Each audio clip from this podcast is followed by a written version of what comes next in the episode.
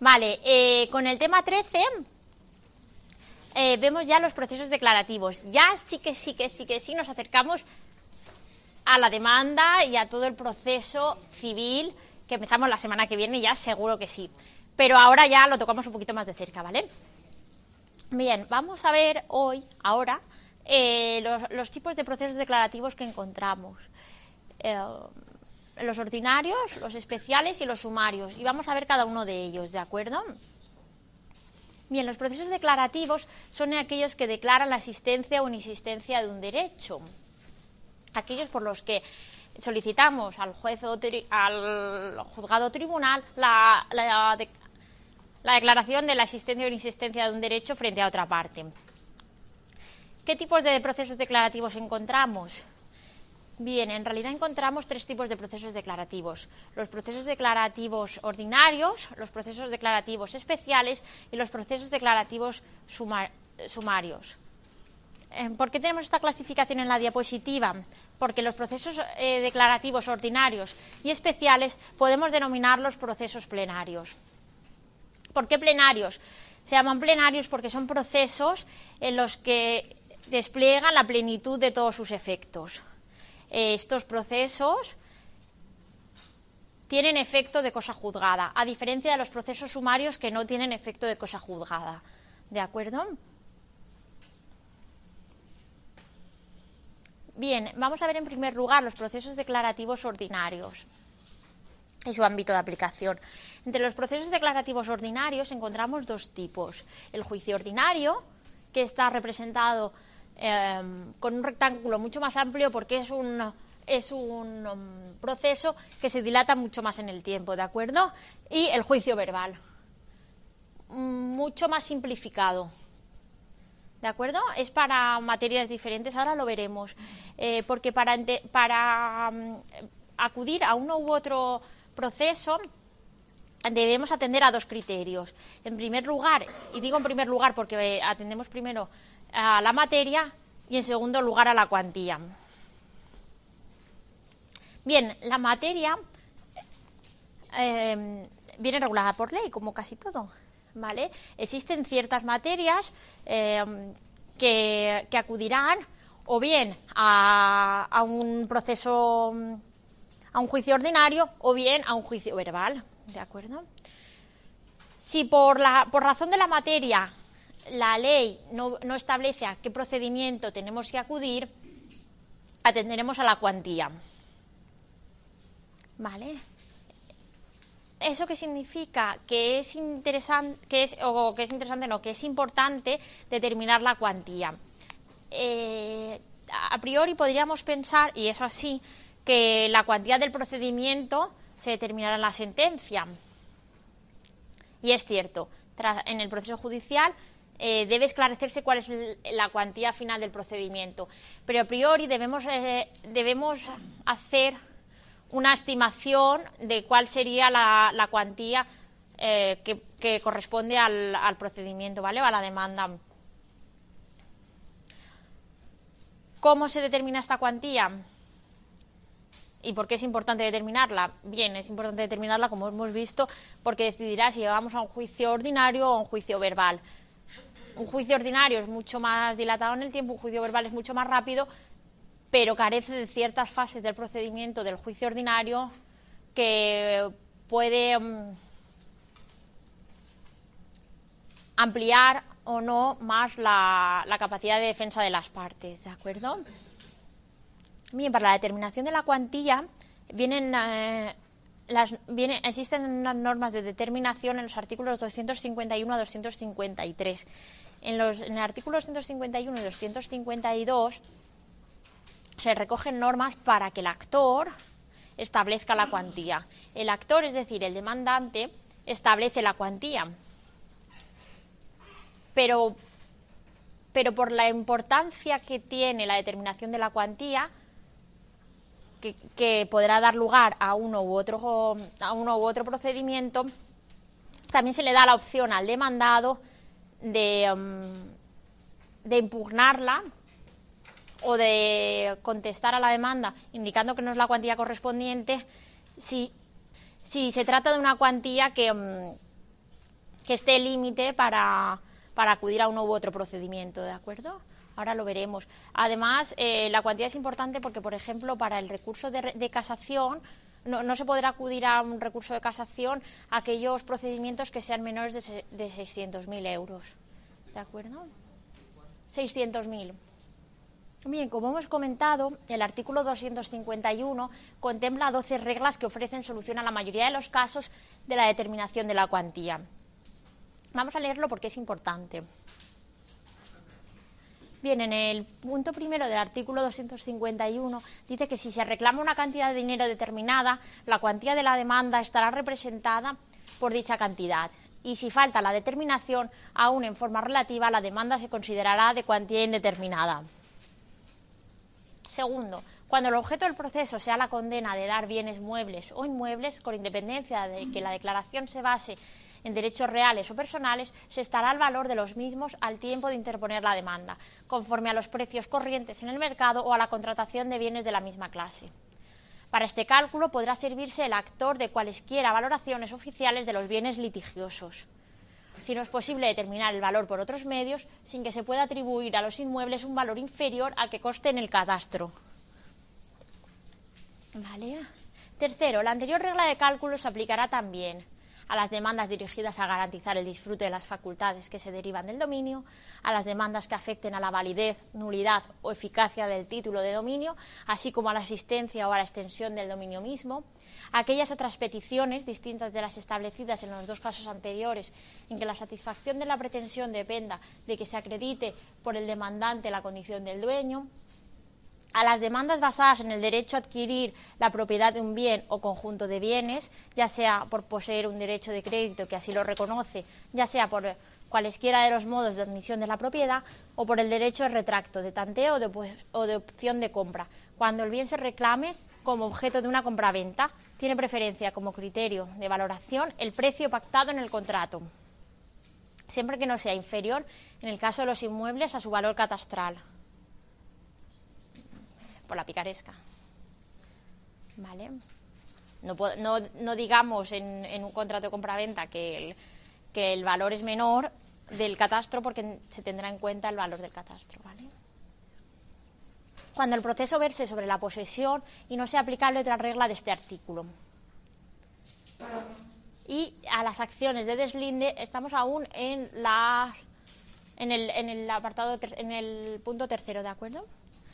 Y a las acciones de deslinde, amojonamiento y división de la cosa común. Lo habréis visto en civil. ¿Vale? Punto cuarto. En los casos en que la reclamación verse sobre el usufructo o la nuda propiedad, el uso, la habitación, el aprovechamiento por turnos u otro derecho real limitativo del dominio no sujeto a regla especial, el valor de la demanda se fijará atendiendo a la base imponible tributaria sobre la que, sobre la que gire el impuesto para la construcción o transmisión de estos derechos. El valor de una demanda relativa a una servidumbre será el precio satisfecho por su constitución si constare y su fecha no fuese anterior en más de cinco años. En otro caso, se estimará por las reglas legales establecidas para fijar el precio de su constitución al tiempo del litigio, cualquiera que haya sido el modo de adquirirla, y a falta de ella se considerará como cuantía vigésima, la vigésima parte del valor de los, predio, de los predios dominante y sirviente, teniendo en cuenta lo dispuesto en la regla segunda de este artículo sobre bienes muebles e inmuebles.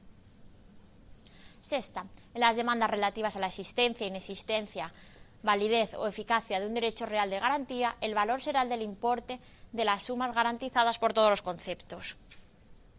Séptima, en los juicios sobre el derecho a exigir prestaciones periódicas, sean temporales o vitalicias, se calculará el valor por el importe de una anualidad multiplicado por diez, salvo que el plazo de la prestación fuera inferior a un año, en que se estará el importe total de la misma. En los juicios que versen sobre la existencia, validez o eficacia de un título obligacional, su valor se calculará por el total de lo debido, aunque sea pagadero a plazos. Este criterio de valoración será aplicable en aquellos procesos cuyo objeto sea creación, modificación o extinción de un título obligacional o de un derecho de carácter personal, siempre que no sea aplicable otra regla de este artículo. En los juicios sobre arrendamientos de bienes, salvo cuando tengan por objeto reclamaciones de las rentas o cantidades debidas, la cuantía de la demanda será el importe de una anualidad de renta, cualquiera que sea la periodicidad con que se aparezca fijada en el contrato. diez. En aquellos casos en que la demanda verse sobre valores negociados en bolsa, la cuantía vendrá determinada por la medida del cambio medio ponderado de los mismos, determinado conforme a la legislación aplicable durante un año natural anterior a la fecha de interposición de la demanda, o por la medida del cambio medio ponderado de los valores durante el periodo en que estos se hubieran negociado en bolsa, cuando dicho periodo fuera inferior a un año. Si se trata de valores negociados en otro mercado secundario, la cuantía vendrá determinada por el tipo medio de negociación de los mismos durante el año natural, anterior a la interposición de la demanda, en el mercado secundario en el que estén negociados, o el tipo medio de negociación durante el tiempo en que se hubieran negociado en el mercado secundario, cuando los valores se hayan negociado en dicho mercado por un periodo inferior a un año. El tipo medio de negociación, en su caso, la medida del cambio medio ponderado, se acreditarán por certificación expedida por el órgano rector de mercado secundario de que se trate. Si los valores carecen de negociación, la cuantía se calculará de acuerdo con las normas de valoración contable vigentes en el momento de interposición de la demanda.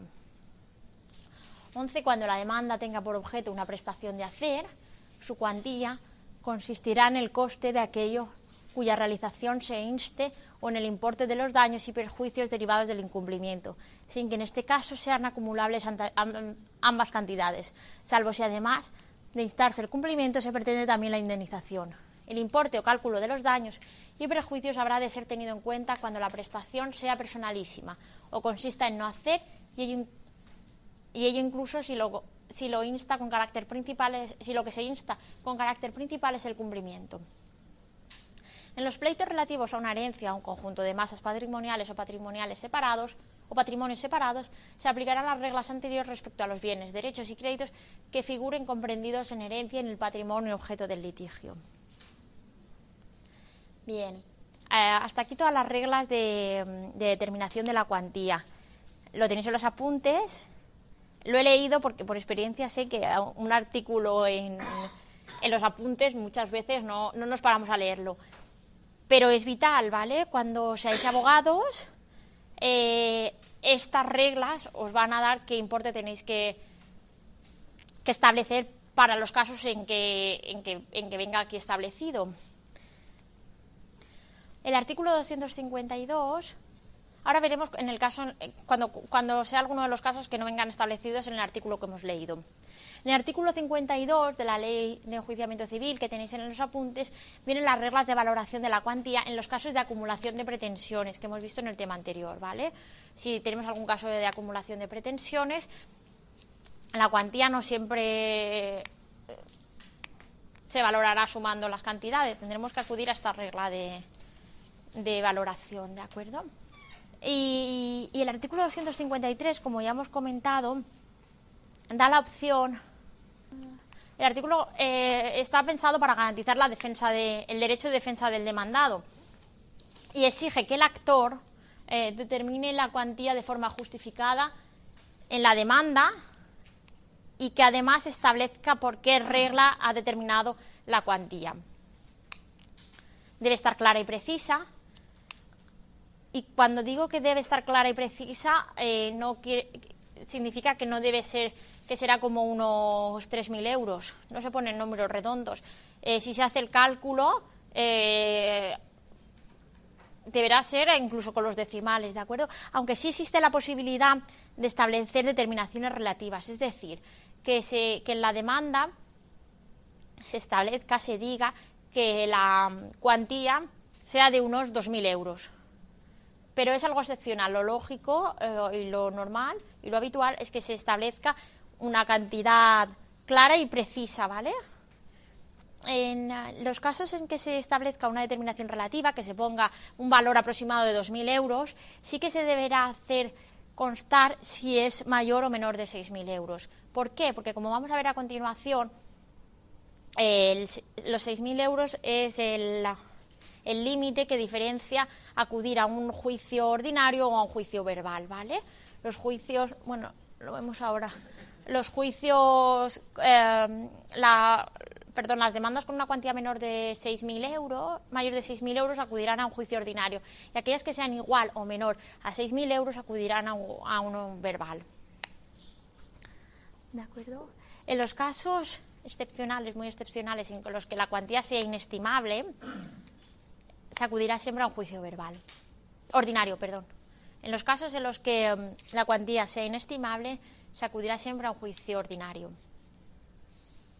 Bien, ¿cómo controlamos la, la determinación de la cuantía? Como hemos dicho antes, eh, la, eh, que, que la determina, que la, aunque la determinación de la cuantía viene dada por el actor, sí que existen ciertos mecanismos legales para permitir que el actor no, no, inter, o no establezca una cuantía diferente a la real para así acudir a un proceso diferente al que le corresponde. En estos casos podrá, podrá controlarse la cuantía de oficio por el letrado de la Administración de Justicia. El letrado de la Administración de Justicia, antiguo secretario judicial, es quien da trámite, la, quien, da la, quien admite o no la demanda. En ese caso, eh, se fijará en la, en la cuantía eh, establecida por el actor y podrá o bien subsanarlo oficial, de oficio eh, o bien solicitar al actor que, que lo subsane. ¿En qué casos lo subsanará él? Bien, lo subsanará cuando exista un error meramente formal. Es decir, que ponga, por ejemplo, una relación de sumas, eh, veinte, treinta, cuarenta, y que la, el resultado no se haya calculado correctamente, ¿de acuerdo? En ese caso, el letrado de la, de la Administración de Justicia, antiguo secretario judicial, podrá subsanarlo de oficio. Eh, si, si por un error de este tipo eh, se, se solicita la tramitación por un procedimiento distinto al que le corresponde, una vez subsanado el, el error, el mismo letrado de la Administración de Justicia podrá eh, derivar el, el, la demanda al procedimiento que corresponda, ¿de acuerdo? Si en un primer momento, eh, o sea, si en principio se acude a un juicio ordinario, cuando el letrado de Administración de Justicia detecta que la suma de los, de los valores no, no corresponde a la de un juicio ordinario, sino a la de un juicio verbal, él mismo dará tramitación a un juicio verbal, ¿de acuerdo? En el caso de, la, de que la cuantía sea inestimable, se acudirá a un juicio ordinario. Y, y si no se hubiese apreciado así, el letrado de la Administración de Justicia podrá realizar el trámite, ¿vale?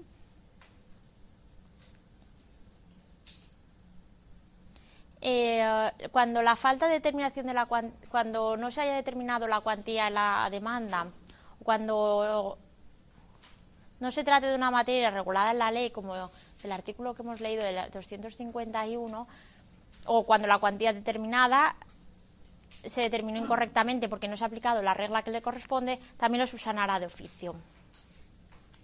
Eh, ¿Cuándo eh, se podrá corregir la determinación de la cuantía e instancia de parte? Es decir, por parte del demandado. El demandado, en la contestación a la demanda en el juicio ordinario o en la vista en el juicio verbal, podrá alegar error en la determinación de la cuantía sin entrar a valorar el fondo del asunto. Como ya hemos comentado, eh, la cuantía de la demanda... La cuantía final de la demanda se, se valorará en, durante todo el juicio. En el, es el, es, se puede tratar en el fondo del asunto, pero sin entrar al fondo del asunto, el demandado podrá alegar error cuando detecte que por un, fa, un error en la cuantificación de la demanda se haya acudido a un, a un procedimiento distinto al que le corresponde, ¿de acuerdo? Si eh, alega que... Hemos, vis, hemos visto que veremos más adelante que el límite está a los seis mil euros. Si el actor eh, cuantifica la demanda en, o el, la pretensión en cinco mil novecientos noventa y nueve, a lo mejor el demandado puede decir, oiga, no, que es que son seis mil y que por, y que por tanto, o seis mil uno, y que por tanto nos corresponde el juicio ordinario. ¿De acuerdo? O también cuando hablamos del recurso de casación. No se ve en la diapositiva, ¿vale? Eh, cuando hablamos de, en este caso hablamos de cantidades un poco más altas, eh, al recurso de casación se podrá acudir cuando la cuantía sea de seiscientos mil euros. Eh, si el actor lo cuantifica en quinientos noventa y nueve mil novecientos noventa y nueve, a lo mejor el demandado puede decir, oiga, no, que es que son seiscientos mil y por tanto así tenemos, a, tenemos el derecho al, al recurso de casación, ¿de acuerdo? Bien, los procesos eh, declarativos ordinarios eh, pueden ser, o en los, encontramos dos tipos de, procede, de procesos, el, el juicio ordinario, que viene regulado en el artículo doscientos cuarenta y nueve, podríamos leerlo, pero como vamos justos de tiempo, lo tenéis en los apuntes, ¿de acuerdo? Eh, como hemos visto, eh, las reglas de determinación de la, de la cuantía son dos. En primer lugar, la materia, y en ese caso se acudirá al artículo doscientos cuarenta y nueve de la L E C. En, en este artículo se regulan los procesos que acudirán al juicio ordinario. Si por razón de materia no viene regulado que acudamos al juicio ordinario o al juicio verbal, acudiremos al criterio de la, de la cuantía. En el caso de ser menor de seis mil euros o de ser cuantía ines, perdón, mayor de seis mil euros o de cuantía inestimable, el juicio eh, o la demanda eh, se llevará a un proceso de juicio ordinario. ¿De acuerdo? ¿Queda claro? Los procesos, las demandas. En primer lugar, ¿en qué nos fijamos? En la materia. Y si ningún y si la materia de no viene establecida por ley, a la cuantía. Cuando es mayor de seis mil euros y cuando es menor o igual al verbal, ¿vale? Lo tenemos aquí. Eh, el artículo doscientos cincuenta regula la materia de los casos en los que se acudirá a un juicio verbal, ¿vale? Si la materia no viene regulada en el artículo doscientos cincuenta para juicio verbal, ni tampoco viene regulada en el doscientos cuarenta y nueve que, que nos eh, llevaría al juicio ordinario, atenderemos a la cuantía. En el caso de ser menor o igual a seis mil euros, eh, el competente es el juicio verbal. Bien, además de los juicios ordinarios, tenemos los juicios especiales. Para los casos en, de... en los que existan materias especiales reguladas por la ley. Como hemos visto, ciertas materias, en los artículos doscientos cuarenta y nueve y doscientos cincuenta, vienen establecidas por ley eh, que, y nos indican a qué procedimiento deberíamos acudir, ¿de acuerdo? Existen dos tipos de procedimiento especial, los procedimientos especiales cuya tramitación se regula de forma independiente en la L E C y los procedimientos especiales que se reconducen al juicio ordinario o al juicio verbal en función de la materia. Este segundo caso es el que acabamos de ver en los artículos doscientos cuarenta y nueve y doscientos cincuenta. Si, si es alguna de las materias que, que establece esto, estos artículos, o acudiremos al juicio ordinario o acudiremos al juicio verbal. Los casos de procesos especiales cuya tramitación se regula de forma independiente en la L E C se refiere a ciertos procedimientos, a ciertos procedimientos que, que tanto en la ley de enjuiciamiento civil como en determinadas leyes materiales, cada vez menos, tienen una regulación especial. Es el caso, por ejemplo, de los desahucios.